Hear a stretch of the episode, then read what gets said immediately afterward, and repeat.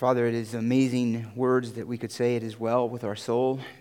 It should not be well with our soul in and of ourselves, but because of grace, because of mercy, because of your kindness, because of your intention to redeem for yourself a people who will delight in your glory and worship you with hearts full of gratitude and thankfulness and praise for all of eternity, delighting in you we can say, as your redeemed gathered here, that it is well with our soul, and your return is not to us a day of fear, but a day of rejoicing. And so we continually ask you to help us to turn our eyes upon Jesus so that everything else is dim compared to the brightness of your glory and the wonder of your person, so that we can live for you lives that are meaningful that are purposeful and useful to you in this world. And we ask these things in the dear and the precious name of Jesus Christ. Amen. All right, well, if you will, open up your Bibles once again to the book of First John, that little letter of First John in the back of your Bibles. Uh, bears repeating that we are taking some time to consider uh, very broadly, we could uh, take any of these topics are worthy of much more attention than we're giving them, and particularly the, the book of First John itself is worthy of much more attention. But we are very broadly looking at the issue of what it means to share life in Christ. What, it, what, it, what are the things that we can see that give us confidence that we are, in fact, participants in the saving work of Jesus Christ and in the life that he won for us and demonstrated in his resurrection. And so that's what we are considering. And there's many places we could go, but one of the best places is the book of First John. It was written for that very purpose, that we might know that we have eternal life, and this life is in the Lord Jesus Christ. And so that's what we're doing.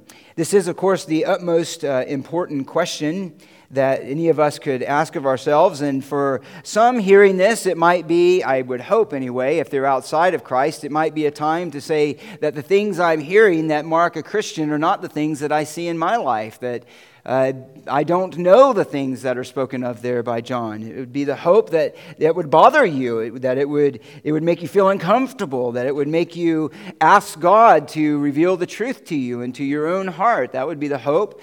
And for others who, in fact, have experienced that regenerating and life giving work of the Spirit, then the hope is that it is an encouragement to once again be reminded that God has saved even me. God has saved even me. That God has, with all of my, my times of unbelief, with all of my weakness, with all of my stumbling along the way, that God's life is in me and God's life is my own possession because of grace, and that there might be encouragement in that. Now, just by way of review of the things that we've looked at so far, I want to uh, mention the points that we've covered and yet mention each one with a question that really captures the idea behind it. And the first thing we did in looking at the letter of 1 John is consider God's nature.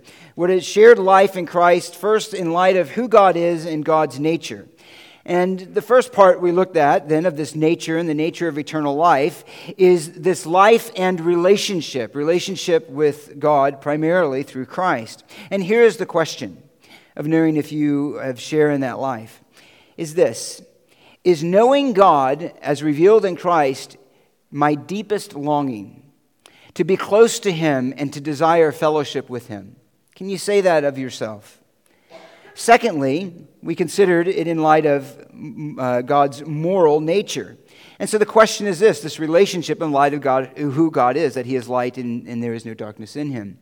And here's the question you could ask yourself Does the knowledge of God and all that He is and reveals Himself to be bring me a sincere sense of worship and a desire to follow Him and conform to the testimony of reality? Is that my deepest longing? Do I look at who God is? Am I presented with God, who He is? And my heart says, yes. It rejoices in that knowledge of Him. It delights in Him, even in the hard things as well as in the beautiful things. Even when it speaks of God as judge and eternal punishment, as well as when it speaks of God as the Savior on the cross. That whatever is revealed about God in His Word, that my heart naturally says yes That is the God I love. That is the God I worship. Can you say that? And then, in identifying this holy nature of God, the one with whom we have a relationship, this life then should produce within us certain attitudes and characteristics and mindsets and perspectives. And first is in relation to sin. And so here's a question if we claim to have fellowship with God, and this is it's this. Do you feel that indwelling sin is the greatest source of frustration, discouragement, and disappointment in your life because it hinders you in giving to Christ your whole heart, mind, and soul in obedience and worship? Can you say that my greatest frustration, the greatest burden I bear, is that sin is still in me? And my greatest desire is to be free of sin. Why? Not so that I can just be happy all the day, but so that I can give to Christ and give to God in Christ what I truly desire, which is all of myself, all of me, and worship Him. Secondly, in relation to believers, if we share in this God who is light, then it's going to be reflected in our attitude towards other believers. And so we could ask ourselves this question Is the company and fellowship of believers to us? Bring the greatest sense of interconnection and commitment? Does it well in us a desire to serve them and to share with them our faith in Christ? Can you say at the deepest level of your desire with David in Psalm 16:3, as for the saints who are in the earth, they are the majestic ones in whom is all my delight? Or can we say I feel really no deep difference whether I'm with unbelievers or whether I'm with Christians? Uh, that should not be true of someone who shares in Christ's life.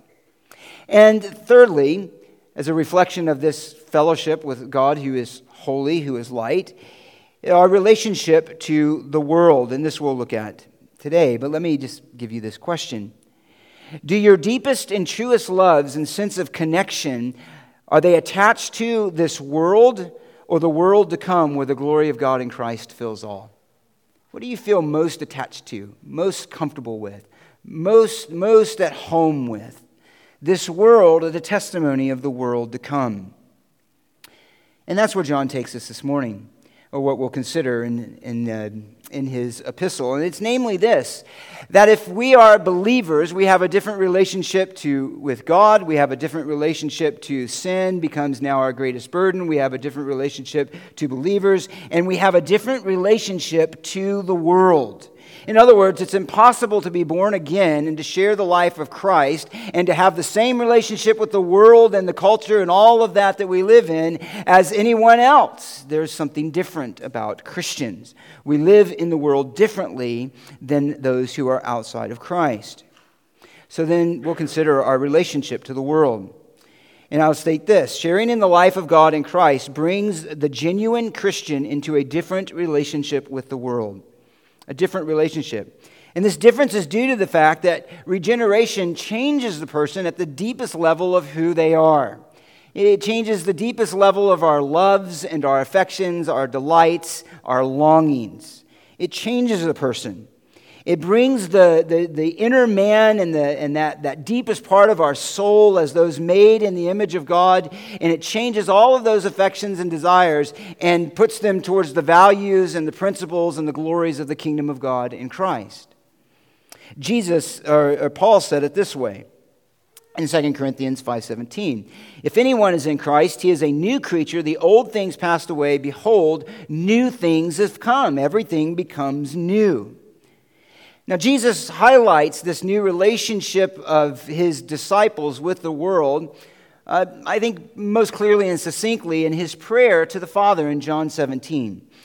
Uh, and so he says this He says, I do not ask, this is Jesus praying to the Father, I do not ask that you take them, that is his disciples, and by extension, all those who will believe in him through their word.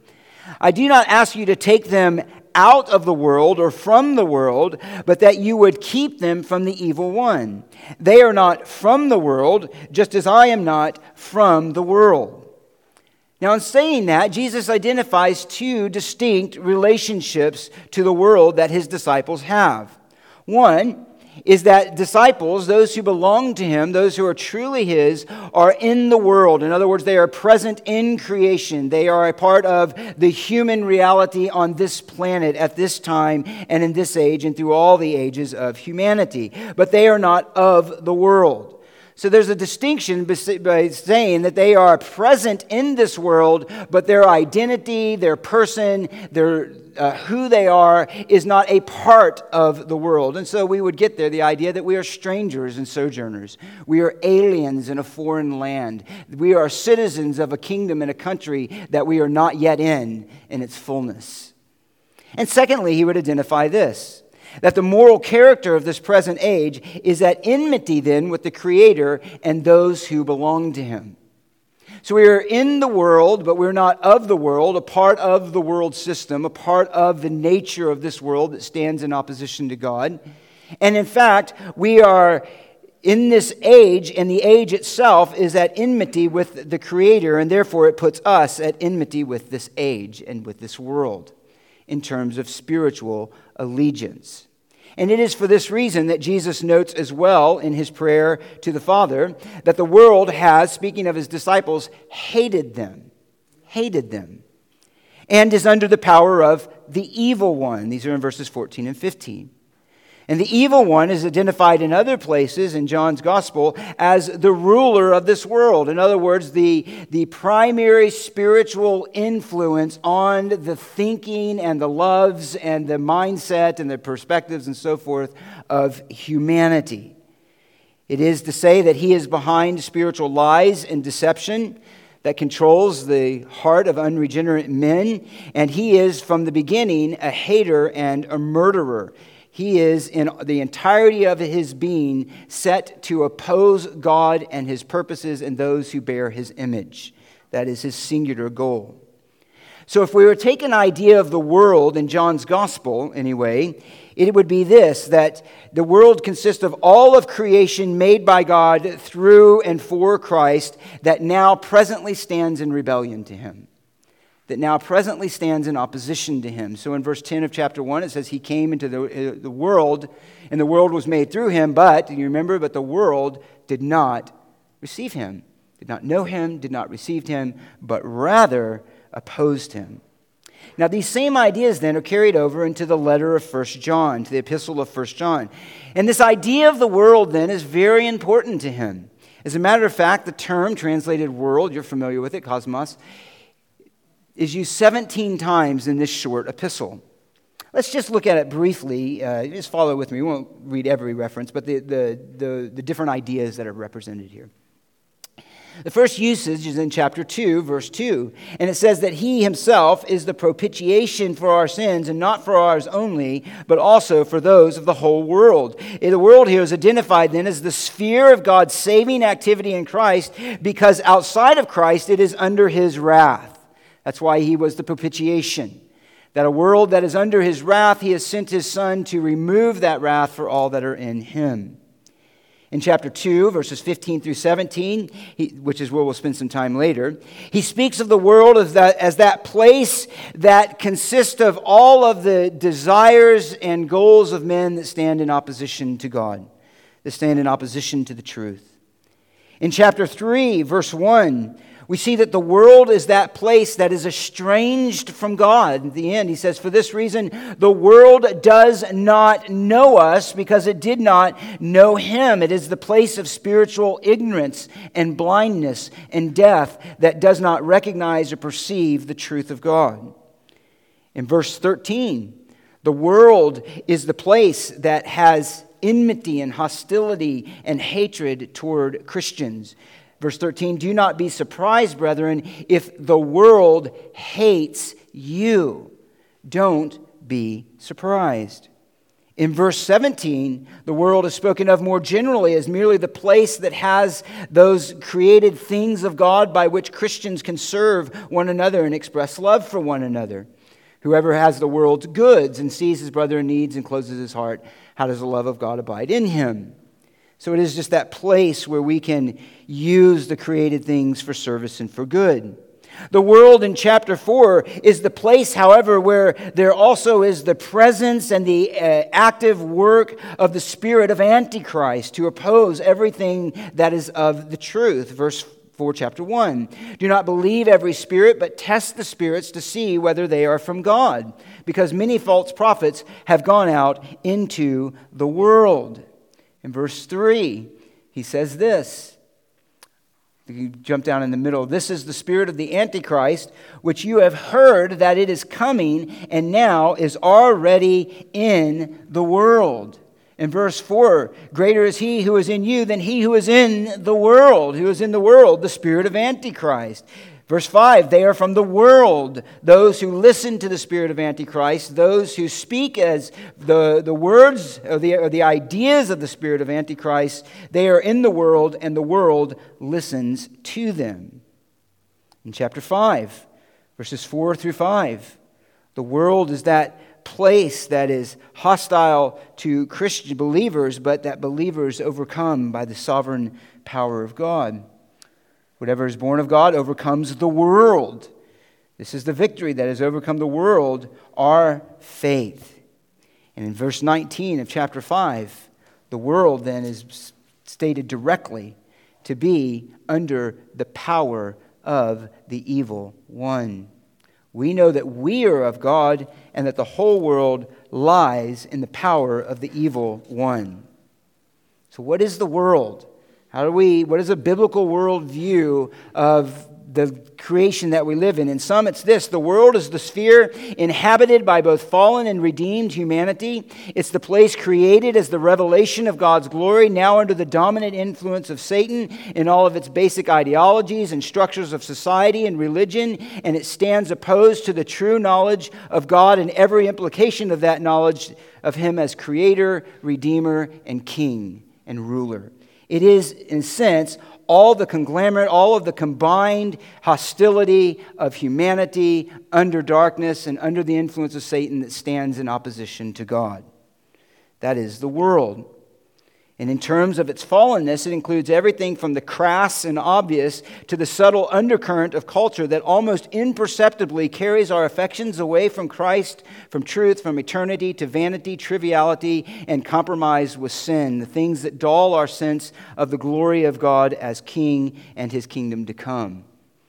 So the, the world and all of that opposition then isn't necessarily always the crass and obvious things. It's the general tenure, the current, the undercurrent that carries us along in a way that is designed by Satan to get our attention off of who God is and of truth and to move it to other things. So then the question is, as we consider what is it then to possess the life of Christ, is this what is the regenerate person's relationship then to the world? What is the regenerate person's relationship to the world? Let me answer that in just several statements. And again, these are brief. I'm just going to mention them. The first is this The regenerate person's relationship to the world is the same as Christ's relationship to the world, is the same as Christ's relationship to the world. Uh, let me read to you just one passage in chapter 4. He says this We have come to know, verse 16, and have believed the love which God has for us. God is love, and the one who abides in love abides in God, and God abides in him. Verse 17. By this is love, by this love is perfected with us, so that we may have confidence in the day of judgment, because as he is, so also are we in this world. what in the world does he mean by that? As he is, so also are we in this world. Well, it highlights this basic reality that believers who share in the life of Christ, who participate in his life, who are the embodiment of the Spirit of God on earth and the life of Christ on earth, reflect the same relationship to God as Father and with the Son, Jesus Christ, as the Son reflected with the Father while he was here on the earth. That's the idea. One put it this way, I think, in a, in a helpful summary. Between God and Jesus exists perfect love, obedience, and fellowship. It should be characteristic for every believer to reflect the abiding fellowship and love that exists between the Son and the Father. Insofar as this is achieved, a complete likeness to Christ in the future is foreshadowed. It is to say this that as those who have been redeemed from their sin, as those who have been given a share in the life of God through Christ, live in this world as those who belong to Christ. That means we live out of fellow in fellowship with God, we live in obedience to God, we live delighting in those things that are of God, we live as witnesses to the saving work of God in a dark world. That's what it means then to be in the world and not of the world. We are in the world, but we are in the world with our ultimate connection and fellowship with God, with Christ. The statement comes in the context of God's love for believers. And it is to say that as this kind of fellowship with God and obedience to God and this kind of reality of His life in us is manifest, then we have confidence and know that the ruler of the world, when He comes to judge the world, is not to be for us a time of fear, but is in a time of anticipation. And that's why he immediately says there is no fear in love, but perfect love casts out fear. Fear involves punishment. The one who fears is not perfected in love. It is to say, then, we live as the redeemed. We live, and here it is, as a new humanity within our world that has fallen. Let me give you just one passage. I'm just going to read this. In verse 9 of chapter 15, this this is really wonderful. But verse 9, this is Jesus speaking to his disciples Just as the Father has loved me, I also have loved you. Abide in my love. If you keep my commandments, you will abide in my love, just as I kept my Father's commandments and abide in his love. These things I have spoken to you so that my joy may be in you and that your joy may be made full. That is to say, that as we live in, with the reality or in the reality of life in Christ, our greatest desire is to know and maintain the love of God that He has for His own. We do this by living and walking in fellowship with Him as His Word abides in us, and we are obedient to that Word. And in our obedience to that Word, we also know the joy of that life in this world. So that's the first relationship that the regenerate person has to the world as those who share in the divine life, whose greatest mark is that they have a fellowship and they have a hope and they have a reality that transcends this world and is wrapped up and bound in the life that is in Christ that's revealed in Scripture and that is real. Now, this produces then a love that stands in direct contrast to the world. So here's the second way then that a regenerate person lives in the world. They live in the world with a love that is in conflict with the world and the loves of the world. Look at John 2, chapter verses 15 through 17. If You're familiar with this. Let's just briefly consider it.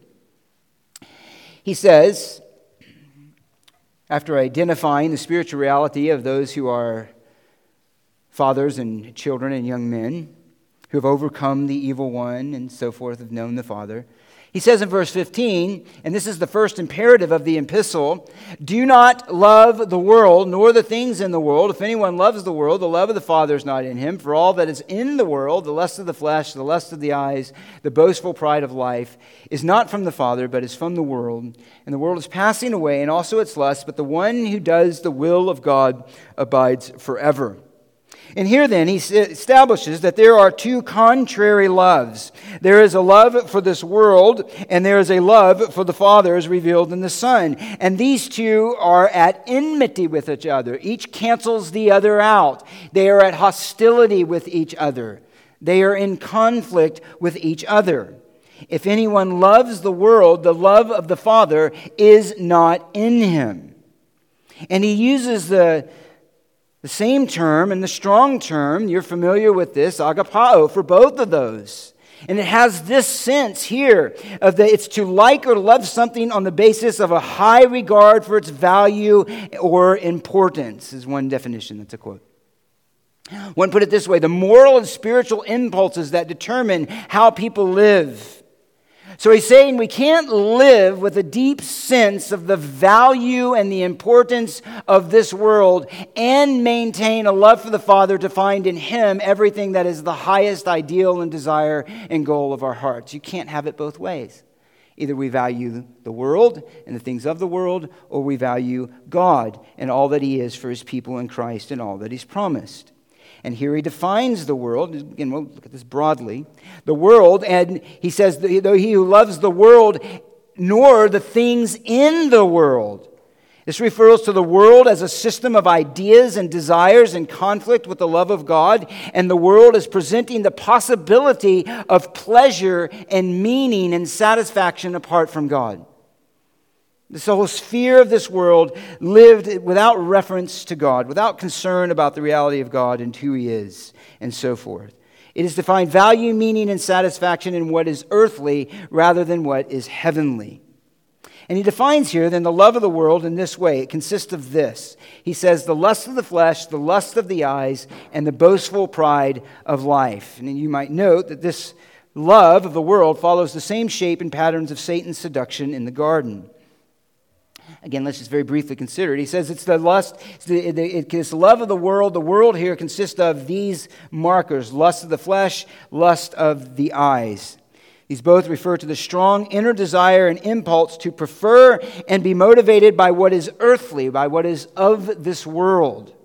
So the flesh here can, can have can be taken in two ways. It could, it could be taken as the flesh and how Paul often uses that, the, that sinful desires, those sinful longings, those sinful impulses of the heart towards those things that are sin and disobedience to God.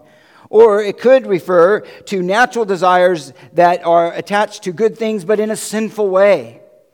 Either way you take that, it, it amounts to the same thing. The lust of the flesh is the idea that the heart and the Im, is the impulse of the unregenerate person to satisfy and seek satisfaction in what the world provides. It can be oftentimes good things in themselves turned to idolatrous lust, idols of food, idols of sex, idols of wealth, idols of power, idols of leisure, idols of relationships. All of the inward cravings of the heart that manifest a disregard for God's glory, that are encouraged and fostered in the world. The eyes here has the sense of desire for what the eyes can see physically but not merely as instruments of sight so that we can see the physical world, but as the physical world is viewed with greedy desires. With greedy desires.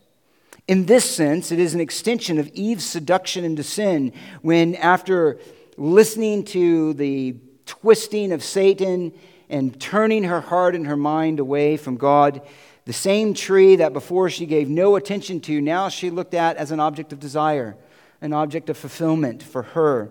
And it says in Genesis 3 6, when the woman saw that the tree was good for food, that it was a delight to the eyes, and the tree was desirable to make one wise, she took from it and ate. Her perspective was changed. That tree no longer now was a means of easy obedience and in its avoidance out of love and delight in God. It became the very center of her reality, the very center of the uh, center object of her affections and of her attention. Satan had caused her to drift away.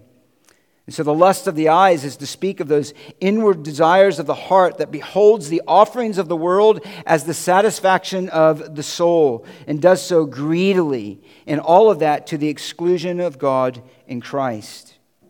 We can think of the entire media age is built on that, isn't it? Think of advertisements and films Everything is designed to say that what you need, what you need for your satisfaction to be complete, to be whole, to be happy, to be delighted, is what this product offers, what this film offers, what this offers, what the world can offer. And that's the idea here. And then he says the boastful pride of life. And this most simply refers to those things in life that are attained for the, uh, for the purpose of bringing self glory and honor, again, wealth, prestige, and so forth. Those things that are designed to promote self, not service to God and others. And this can refer even to good works and religious works. You can think of the Pharisees who did all of their deeds to what? Be noticed by men. So, whether we put that into a religious context of an unregenerate heart, or whether we put it into a secular context of an unregenerate heart, it is to say the motivating desire, the boastful pride of life, is to promote and exalt self and not Christ and the purposes of God in Christ. It is to bear the rebuke, even in a religious context, of Jesus, who says, You cannot love God. You don't have the love of God in yourself because you don't seek His glory, but you seek glory from one another. And so these are the things promoted by the world. And those who do not have the love of the Father in them know the internal reality of a character whose inward orientation is towards worldliness. And so the question is then for our hearts, do we seek satisfaction or our deepest longings and wantings for the things that the world can provide or for things that God alone provides in Christ? That's the distinction. Do we feel more at home in the world than the one, the world to come? Do we feel that it's easier to give time, thought, and energy and inward gaze to the world rather than to God revealed in Christ? What's easiest for us is the question. Those who share in Christ's life, who love God, have been made to see God as He is in Himself. And as the song says, the things of the world grow strangely dim. This isn't a matter of moralism or behaviorism. This isn't a matter of just doing harder to live a moral life. This is to say that the one who does not love the world is because they have within them a greater love. They have within them a stronger love. They have within them a greater taste of pleasures that are more than what the world can give. They have seen the loveliness of God in Christ. They have tasted of his kindness. They have tasted of the fullness of grace, the forgiveness of sin, his tenderness and nearness, reconciliation with the Father. And it's deep and powerful enough that we that it moves the heart away from the things of the world into the love of the Father. The regenerate heart may be entangled at times with the empty pleasures of the world, but it will find in them ultimately only misery only discontent, only dissatisfaction, only an awareness of having dishonored God, of living contrary to who we actually are, of not having offered to God all that we really want to offer to Him. So, yes, the one who is a believer gets caught in the world at times, but they don't embrace the world with contentment and a clear conscience. That's the idea. And he says, The world is passing away in its lust, but the one who does the will of God abides forever. And it is simply to say that the one who shares in eternal life knows that all of the world and together with all of its potential pleasures are not worth losing Christ. What does it profit a man if he gains the whole world and he forfeits his soul? And the regenerate heart understands that. You see, how silly this can be. I mean, we wouldn't do it this way, but the world often lives. Uh, it's reminded of the Egyptian tombs, and what do they do when they buy when these pharaohs and these kings died? Hey, it's great to the person who finds the tomb, but it's kind of sad for the person whose tomb it is. They were hoping that these riches and this wealth would be something that would be aid them in their life to come in the eternal life. And many live that way, but a believer knows better. Thirdly, then, those who share in Christ's life expose the sin of the world and ensure its hatred and bring its hatred. Those who share in the life of Christ live in fellowship with God. They live with loves that are, con- that are contrary to the loves of the world. And they share in the life of Christ, expose the sin of the world. They actually expose the world by a righteous life. Chapter 3, verse 12. We are not as Cain, who was of the evil one and slew his brother. And for what reason did he slay him? Because his deeds were evil and his brothers were righteous. In other words, Cain hated being exposed by the righteous deeds of Abel. And so he hated him and he killed him. And he says, then, we read this earlier, do not be surprised, brethren, if the world hates you. Don't be surprised because you are an expose of its sin and its wickedness. As we read a few weeks ago, you're familiar with this. Those who are in the darkness hide, those who are in the light run to the light. But the darkness hates the light because the light exposes it as evil and its deeds as evil. Why is it that such evil regime, regimes uh, those evil moral crusades of our time are not asking for tolerance or equal rights, but total domination. Why do children suffer the most in this? Because for that ideology to be unchallenged, it has to be comprehensive. It has to go to the deepest possible level. It can allow no dissent. And so it is. And so when there is any dissent, it hates. It has a vicious and a violent hatred towards the light. And of course, we've seen that. We've seen that even just this week in the shootings. But even more than the shootings has really been the response publicly to it and culturally. Imagine this many years ago. But there was an immediate, even by highest levels of authority, intention to defend the shooter and not those who were the victims and the innocent. There was a mockery of prayer, a mockery of praying to God. It was no less than the taunting of God that was with Elijah when he says, You know, where is your God? He's not doing these things. And yet they turned that around and were mocking the true God of heaven and earth. There is a hatred. And if ever we would think behind the glittery and the glow and the smiles and the false kindness that the media and Hollywood and other things present to us, it is that which reveals its truest colors.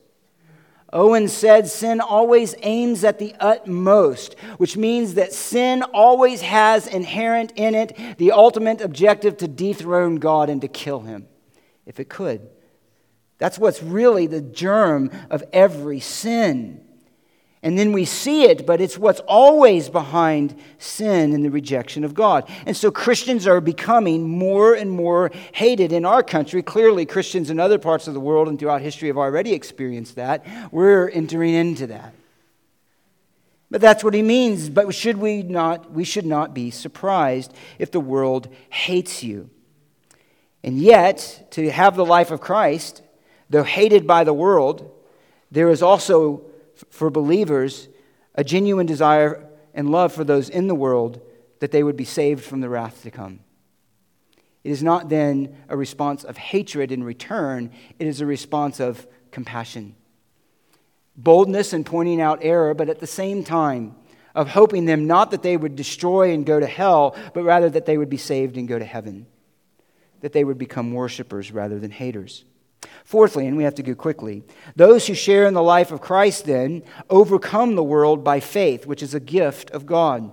So in chapter 5, verse 4, whatever is born of God, whatever shares the life of God in Christ, overcomes the world. And this is the victory that has overcome the world, our faith. And who is the one who overcomes the world? But he who believes that Jesus is the Son of God, who believes the testimony of God in his word.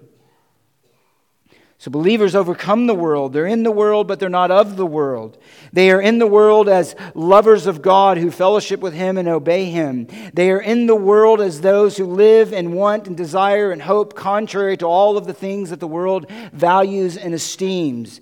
They are in the world as those who, by their lives and the light, expose the sinful deeds and sinful thinking of the world and therefore are hated by the world. But they are ultimately the ones who in, overcome the world and never finally succumb to its temptations and its evils and to its resistance to Christ. That's the Christian's relationship to the world. And so you say, is that my relationship to the world? And again, it's impossible to love the world and to love the Father at the same time. And so you, we think, oh, what are the things that preoccupy our minds and our hearts? Again, let me just end this point with a quote again from Ryle in Holiness for those of who aren't there. Uh, we'll cover this chapter today, but he says this He endeavors to set his affections, speaking of the godly person, he endeavors to set his affections entirely on things above and to hold the things of the earth with a very loose hand.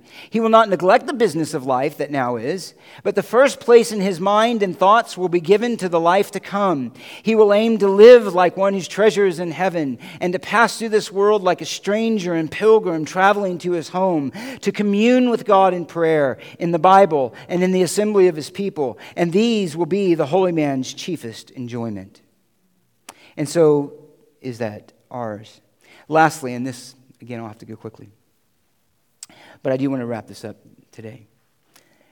The second point one is the Christian's, uh, the moral nature of God. The second is shared life, or the shared life of the moral nature of God. The second is shared life in Christ and the Word. And the Word. And again, I'm only going to mention this briefly, but let me mention three parts. What is the Christian's relationship then to the Word? When, when we come in to the experience of life, there is a new relationship with God, with sin, with believers, with the world, and all of those things that a believer enters into. He also enters into a new relationship with the Word and with Scripture. Again, let me just mention them briefly. First, what then is the believer's relationship to the Word. It is to believe the testimony of God in Christ.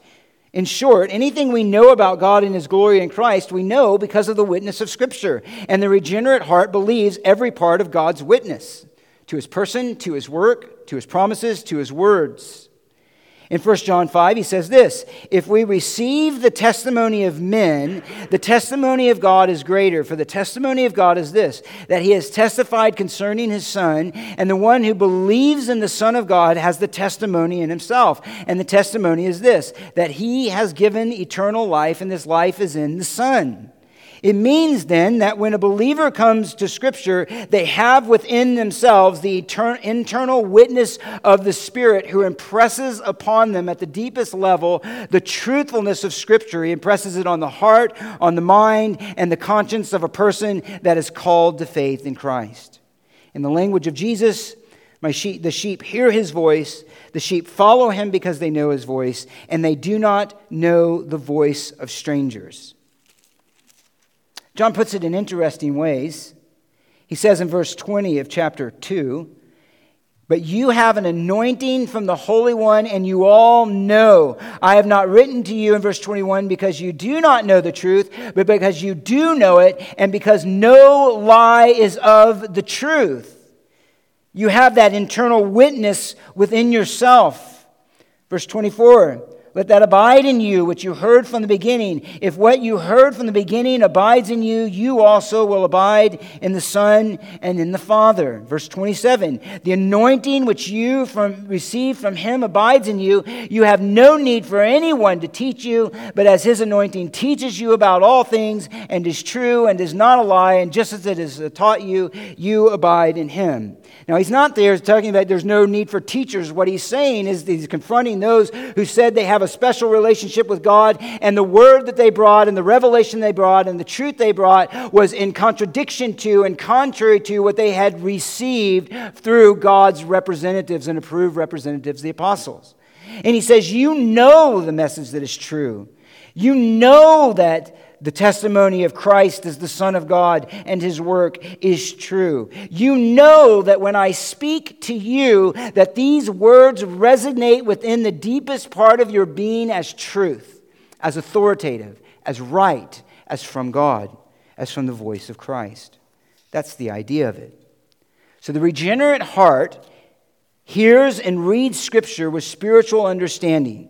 This means this, basically if you are regenerate, that you hear and read Scripture with an inward sense of its authority, truthfulness, and origin from God. You read with a sense of its bearing on your inward thoughts, desires, and life, in such that it produces a desire to believe, to obey, and to conform to the truth. That is the inward mechanism and reality of a believer. You read Scripture, and it's not a book you can easily set aside that you read Scripture and you hear in it the authority of God, the sufficiency of God. You hear the word of the risen Christ, and, and, it, and it challenges your thoughts. And you say, not just that that is true, but that is true for me. This is not truth outside. This is truth that I am accountable to. This is truth that my soul responds to. This is truth that I want to conform to. This is truth that leads me to Christ. That's the inward experience, then, of a believer. It does not mean that there are not things mysterious and things that are hard to understand and things that challenge and confront us by the truth claims of the Bible. But the regenerate heart says with Peter, and remember, he says this in the context of Jesus saying some really hard things that made many disciples leave. But we say with Peter, Lord, we sang this last week. Lord, to whom shall we go? You have the words of eternal life. We have believed and have come to know that you are the Holy One of God. And the believer, just who has the Spirit of God, who has been born again, knows that sentiment. Where else can we go? Scripture alone is where God has revealed himself. And that means then, just again quickly, that the believer then has the ability to discern truth from error. He says in chapter 4 Beloved, believe, do not believe every spirit, but test the spirits to see whether they are from God. And he talks about false prophets who have gone out into the world. He talks about the spirit of Antichrist. We read some of that earlier. But he says this let me get to verse 6. We are from God. The origin of our life is from God. We have the Spirit of God. We have the life of God, the life of Christ in us. And he says, He who knows God listens to us. He who is not from God does not listen to us. By this we know the Spirit of truth and the Spirit of error. And the simple test then is this What makes more sense to you? What most resonates in your soul? The message of the world and human wisdom or the words of Scripture? What do you most connect to? What do you gravitate to? What is this inward movement and influence towards? Is it to the words of Scripture or to human wisdom? That's the idea. And there's a sense in which this is important in every age, obviously, but particularly now with the tremendous impact, impact and influence of social media. The question then, primarily for young people, would be Do you find that TikTok, Instagram, Facebook, YouTube, Google searches have a greater interest and influence upon your sense of reality, morality, identity, and what is essentially good, true, beautiful, and important and pleasing than Scripture and the knowledge of God in Christ? Do you know how many people are led into all kinds of wickedness because they're not going to Scripture? They're doing a Google search and then that's leading them to all kinds of places. And all of a sudden, their thoughts about God, what is true, their own identity, and how they feel. Do you know that it's gone up? The last statistic I heard is a thousand percent those in the last few years who identify as transgender. Why? Because of this. Because the, the, the truthfulness of Scripture is not the dominant impact and influence on our culture or their lives, but chatbox or GPT or whatever. And, and the rhythms that, that, test, that point us in directions to truth that are contrary to the Word of God. And then, lastly, on this I just mentioned as we come to the table, what is the relationship of a believer to the Word? Is one ultimately of obedience. Of obedience. At the end of the day, that's the, the way we tell. John notes this in chapter 2 The one who says, I have come to know him and does not keep his commandments is a liar, and the truth is not in him. But whoever keeps his word, in him the love of God has been perfected. That is, believers walk in the light day by day, moment by moment. They walk in the light, they are obedient to Scripture. 1 John 2 If you know that he is righteous, you know that everyone who practices righteousness has been born of him.